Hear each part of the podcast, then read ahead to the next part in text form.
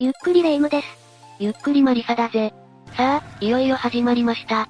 マリサさんの奇妙な物語。なになに一体何が始まるの？病院行く？頭がおかしくなったんじゃねえよ。今日はぜひとも紹介したい内容があってだな。この日を楽しみにしていたんだぜ。そんなに意気込むなんて珍しいね。一体どんなことを紹介してくれるの？今回は、氷の中から見つかった奇妙なミイラ7000について紹介したいんだ。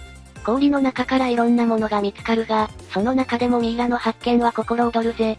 若干、怖さもあるけど、でも気になるわね。どんな過去があってそうなっちゃったのか気になるし。じゃあ、紹介してちょうだい。了解だ。それじゃあ、ゆっくりしていってね。1、ファニータ。それじゃあ流行る最初の紹介はペルーの山頂で見つかった少女。ファニータについて解説していこう。山頂で少女が見つかったんだ。なんでそんな場所にいたんだろうね。それも含めて解説していくぜ。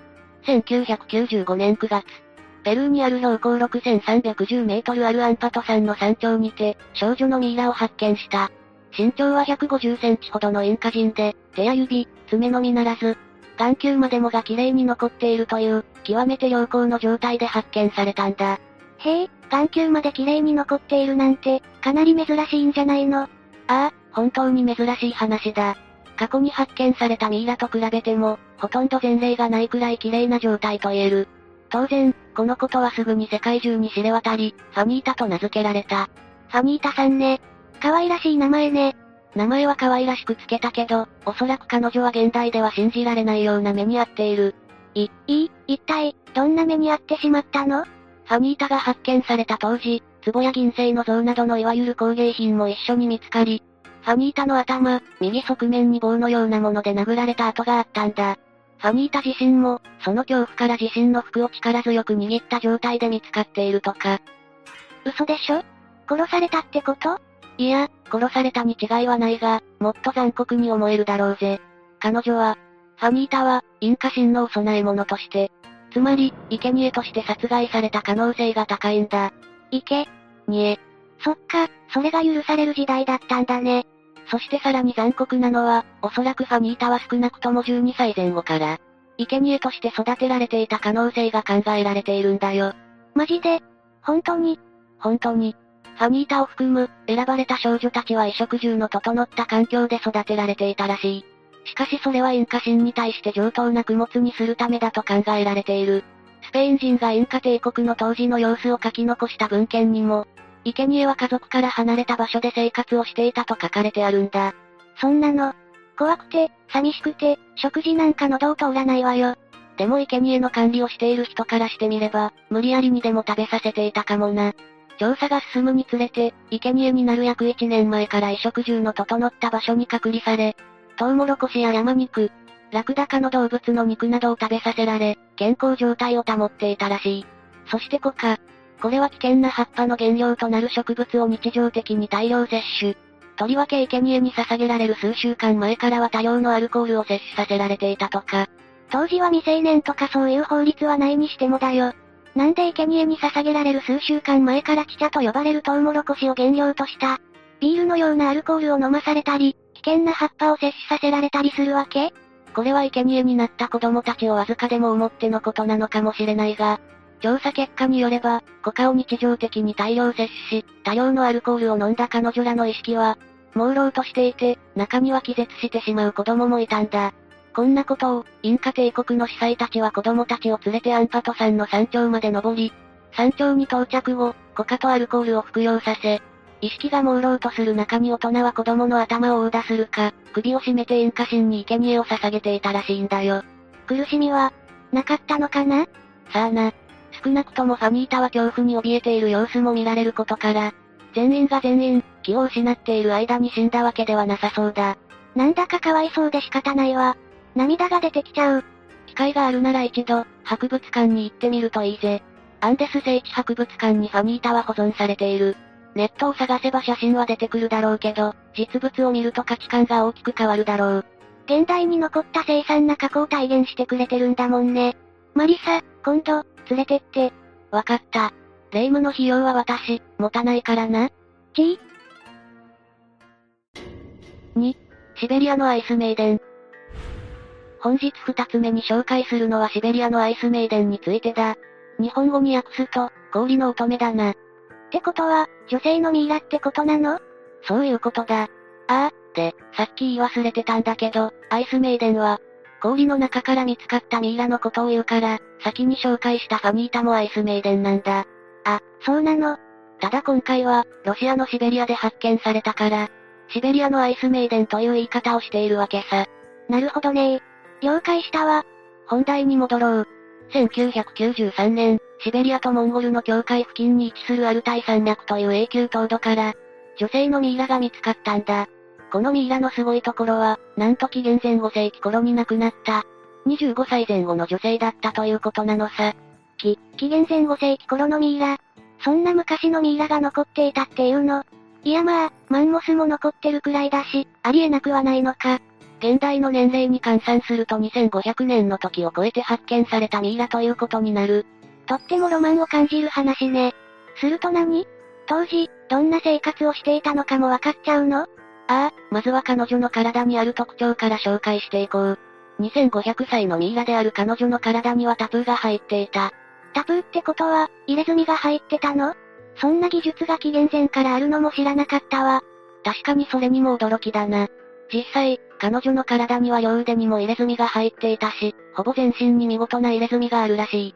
で、このタプーの位置や範囲の多さから意味を解釈しようと、研究者たちは調査を続けていたんだ。すると、面白い仮説が生まれたのさ。ど、どどど、どんな仮説が生まれたの？なんでも、当時、入れ墨を多く体に入れている人ほど、身分が高かったのではないか？という仮説が、もっぱら有力だとされているらしい。身分を決めるための技術だったってこと？まあ、当時は服装なんかも貧相だったでしょうから、わかんなくはないかな。だな。で、肝心の彼女の体には比較的多くの入れ墨が入っていたことから、それなりに身分は高そうなんだよな。ってことで研究者の間では、民話などの伝承を語る人とか、ヒーラーと呼ばれる今でいうカウンセラーに近いような立場にあったのではないか、という声が寄せられているな。でも、職種に関しては完全に予想なんだよね完全に予想だな。だから全く違う職種だった可能性も否めないし、大当たりしているかもしれない。今後の新発見に期待するしかないわね。それこそが神秘のベールに包まれたものの醍醐味だよな。3、ユカギールバイソン。早くも3つ目の紹介に入ろうか。次に紹介するのはユカギールバイソンについてだ。これまたシベリアから発見されたミイラで、ほぼ完璧な状態で見つかったんだぜ。やっぱり氷の中から見つかったミイラって、保存状態がいいんだね。おかげさまでいろんなことが時を超えて知ることができる。今回紹介するユカギールバイソンとは2011年にシベリア北部の湖にて発見された、現存するバイソンの祖先にあたる動物のミイラのことだ。発見したのが付近に住むユカギール族であったことから、ユカギールバイソンと名付けられたんだ。あ、そういう感じで名前を付けたのね。発見されたユカギールバイソンは、推定年齢は4歳で、死因は餓死だとされている。そんなはっきりとわかるもんなの？腹部周辺の脂肪が少ないことから、そういう風に推察されているな。ただこのミイラのすごいところは、文字通りほぼ完璧な状態で見つかったことだ。欠損部分が少なかったってこと？それももちろんそうなんだが、なんとこのユカギールバイソン。心臓や血管、消化器関係の内臓なども含め、ほぼほぼ無傷の状態なんだよ。血管まで無傷なの？マリサのミイラを作るときはシベリアに行かなくちゃね。なんだって。ちょ、ちょちょちょちょ、冗談だってば。そして今回の発見で新たな史実が出来上がったんだ。一体どんな史実ができたの？バイソンの祖先はステップバイソンと呼ばれているんだが、今までは氷河期の最後、今から約1万1000年前に絶滅したと考えられていたけれど、体内からミトコンドリアの DNA が検出され、およそ9300年前のものだと判明したんだ。1万年を切ってるわね。そうなんだよ。しかもこれまで種の絶滅に関する明確な研究結果は得られていなかったんだが、ここまで完璧な状態で発見されたユカギールバイソンの研究が進めば、どういう理由で絶滅したのか、またどんな風な生活をしていたのか、より克明にわかる日もそう遠くないかもしれないんだ。なんてロマン溢れる話なの。そんなニュースが飛び込んできたら、すぐに教えてほしいわ。任せとけ。バイソンは力強くってかっこいい動物だからな。その祖先がどんな生活をしていたのか、めっちゃ興味あるからな。楽しみね。4. キラーキッチョックのミイラ。今日の紹介もいよいよ折り返しまで来たな。次はキラーキッチョックのミイラについて解説していこう。キラー、キキ、チョッパー？キラーキッチョック、だ。正真正銘、人間のミイラだぜ。チョッパーは、鹿だっけ？トナカイだよ。間違えないで。お、おう。すまん。ふん。で、キラーキッチョックのミイラについてなんだが、これは1972年グリーンランドのキラーキッチョックという場所から、8体ものミイラが発見されたから、そう名付けられている。8体も同時に見つかったの。なんでその場所に固まっていたのかしら？遭難にでもあったのかな？なぜその場所に8体ものミイラがあったのか。その理由は未だに謎に包まれたままだ。けれど、死因は餓死ではないらしい。餓死じゃないとしたら、いよいよ遭難説も濃くなるわね。いや、それはどうだろうな。遭難だとしたら不可解な点がいくつかある。8体のうち、6体は女性のミイラ。残る2体は子供のミイラだったそうなんだが、ミイラは積み重なっていて、それぞれの間には動物の皮が挟まれてあったらしい。動物の皮？なんでそんなものが挟まれたんだろ？理由ははっきりしていない。ただ、この8人は約7割、魚介類を、残り3割、動植物を食べていたことが分かっていて、死亡する直前まで栄養補給にはそれほど困っていたというわけではなさそうなんだよ。もしかして食料を奪われた時に殺されてしまったとか？それだったら打撲痕の一つや二つ、あっても不思議じゃない。ただ一点、気になることがあるとすれば、6人のうち、5人の女性の顔にはタプーが刻まれていたらしい。出た、タプー。もしかして身分が高いんじゃないの？いや、ここでは身分の高さではなく、タプーを掘る習慣があったということが分かっただけで、別に何かの役職についていたわけではなさそうだ。事実、グリーンランドにはイヌイット族という先住民族がいて、イヌイットの女性は習慣的に入れ墨を掘るらしい。ってことは、発見された人はイヌイット族なの？おそらくは。ただそれでも不思議なのは、男性の遺体がないことなんだよ。明らかに同時に埋葬したようにも見えるのに、その場に男性の遺体がない。偶然なのかもしれないけど、ここにこのミイラの謎があるのではないかと睨み、日夜学者たちは研究しているそうだぜ。宗教的な理由なのか、はたまた偶然、男性がいなかったのか、そもそも本当に埋葬されただけなのかも怪しい。なんで8人もの人の遺体をその場所に埋めたのか。謎は深まるばかりだぜ。ただ、現在はグリーンランド国立博物館に4体のミイラが展示されているからな。一見の価値は十分にあると思うぜ。私が行く頃には、どうしてその場所に埋められていたのか、どんな理由なのか、そういう謎が解かれていてほしいわ。5、第一次世界大戦時の兵士のミイラ。5つ目に紹介するこれは、きっとぶったまげるぞ。なになにもったいぶっちゃって。もう大概のことには驚かないわよ。次に紹介するのは第一次世界大戦時の兵士のミイラについてなんだぜ。え？え？え第一次世界大戦の時の兵士。人ってそんな簡単にミイラになっちゃうの？そりゃそうさ。ミイラは適切な方法にのっとれば約70日間で作れてしまうんだからな。そんな短い時間でできちゃうなんて。しかも第一次世界大戦って言ったら、これもやっぱり悲しい話になるんじゃないの？争いの話だからな。悲しくもなるさ。これは第一次世界大戦当時、イタリアとオーストリアの戦い、通称白い戦いがアルプス山脈にて行われた時のことだ。1915年に始まった戦争は4年の歳月を重ね、そこから約1世紀が過ぎた頃、氷の中から兵士のミイラが発見されたんだ。しかもその数、実に80体にも上るんだぜ。は、80体？そ、そんなに大勢の人がその場所で命を散らしていったなんて。100年の月日を経て洞窟の氷が溶け、当時使われていた兵舎の中に入れるようになった。そこには終戦とともに置き去りにされた道具が散乱していた。藁で作られたベッド、衣服、新聞や硬貨、動物の骨や食料も残っており、当時の生活を記した日記帳も見つかっている。当然、発見されたのは生き残った兵士が残していったものばかりではなく、遺留品も多く発見された。そりゃ80体もの遺体が見つかったんだから、遺留品も大量にあったでしょうね中には家族への愛を記した手紙や詩もあったらしい。そしてこれらの遺留品とミイラの損傷具合で、彼らが戦争によって命を落としたものばかりではないことが判明したんだよ。もう嫌だよ。4年間も戦い続けていたのに、戦争以外でどんな風に命を落とすっていうの？自然災害さ。雪崩、転落、低体温症。この場所はマイナス30度まで凍えるような場所だからな。こんな場所で生き残ることだけでも大変な中、争っていたんだ。大自然の怒りによって命を落としたって不思議じゃないさ。しかも雪崩とかって、かなり遺体を損傷させてしまうって聞いたことあるわよ。だから身元の特定できないミイラばかりなのさ。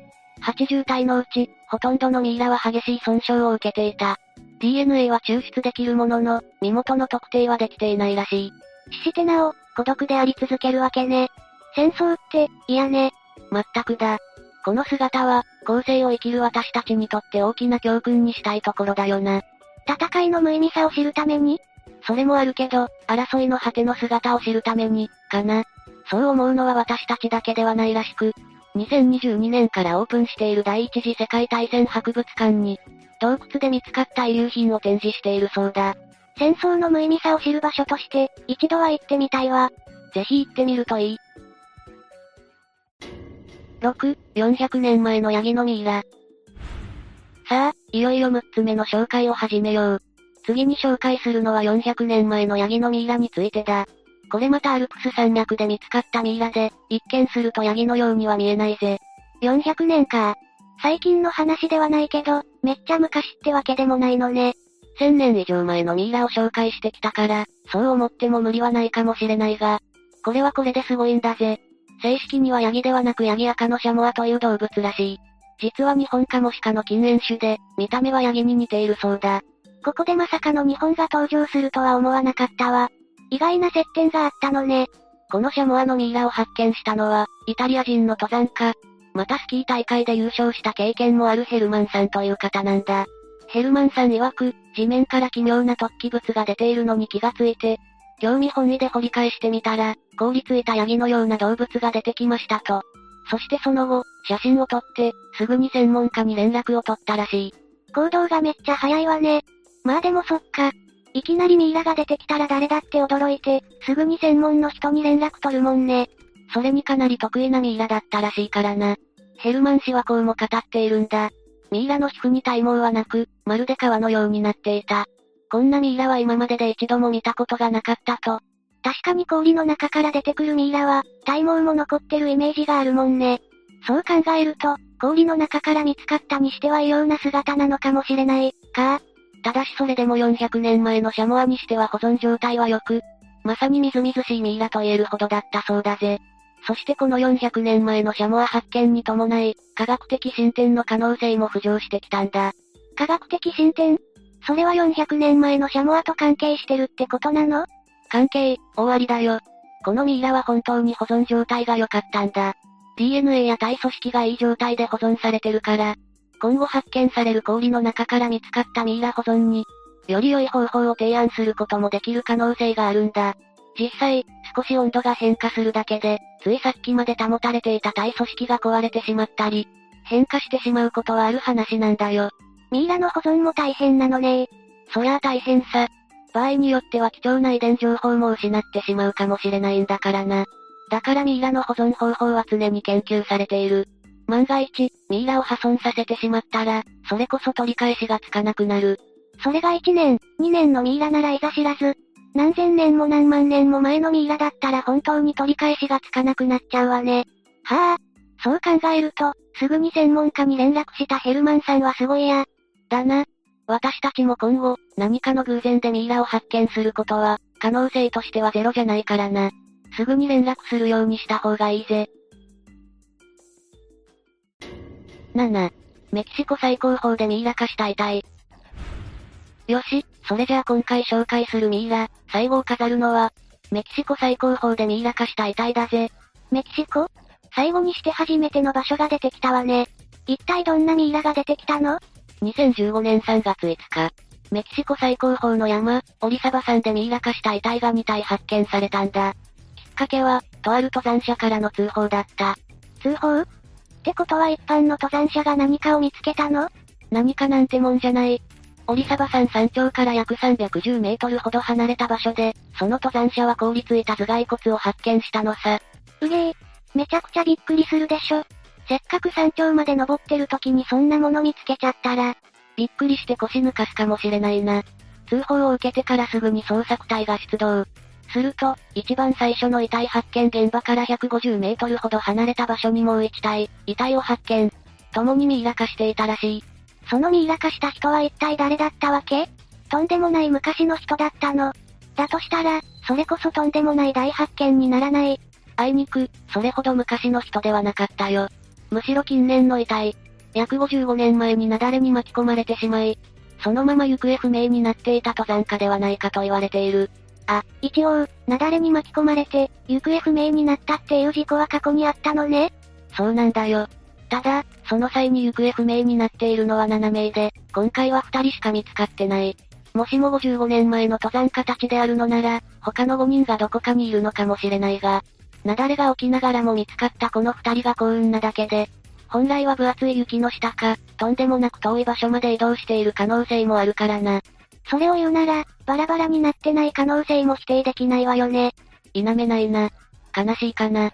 二人のミイラはまるで雪崩の恐怖におののくように、大きく口を開けた姿で固まっていたらしい。さながら絶叫とともに命を落としていくかのごとく、な。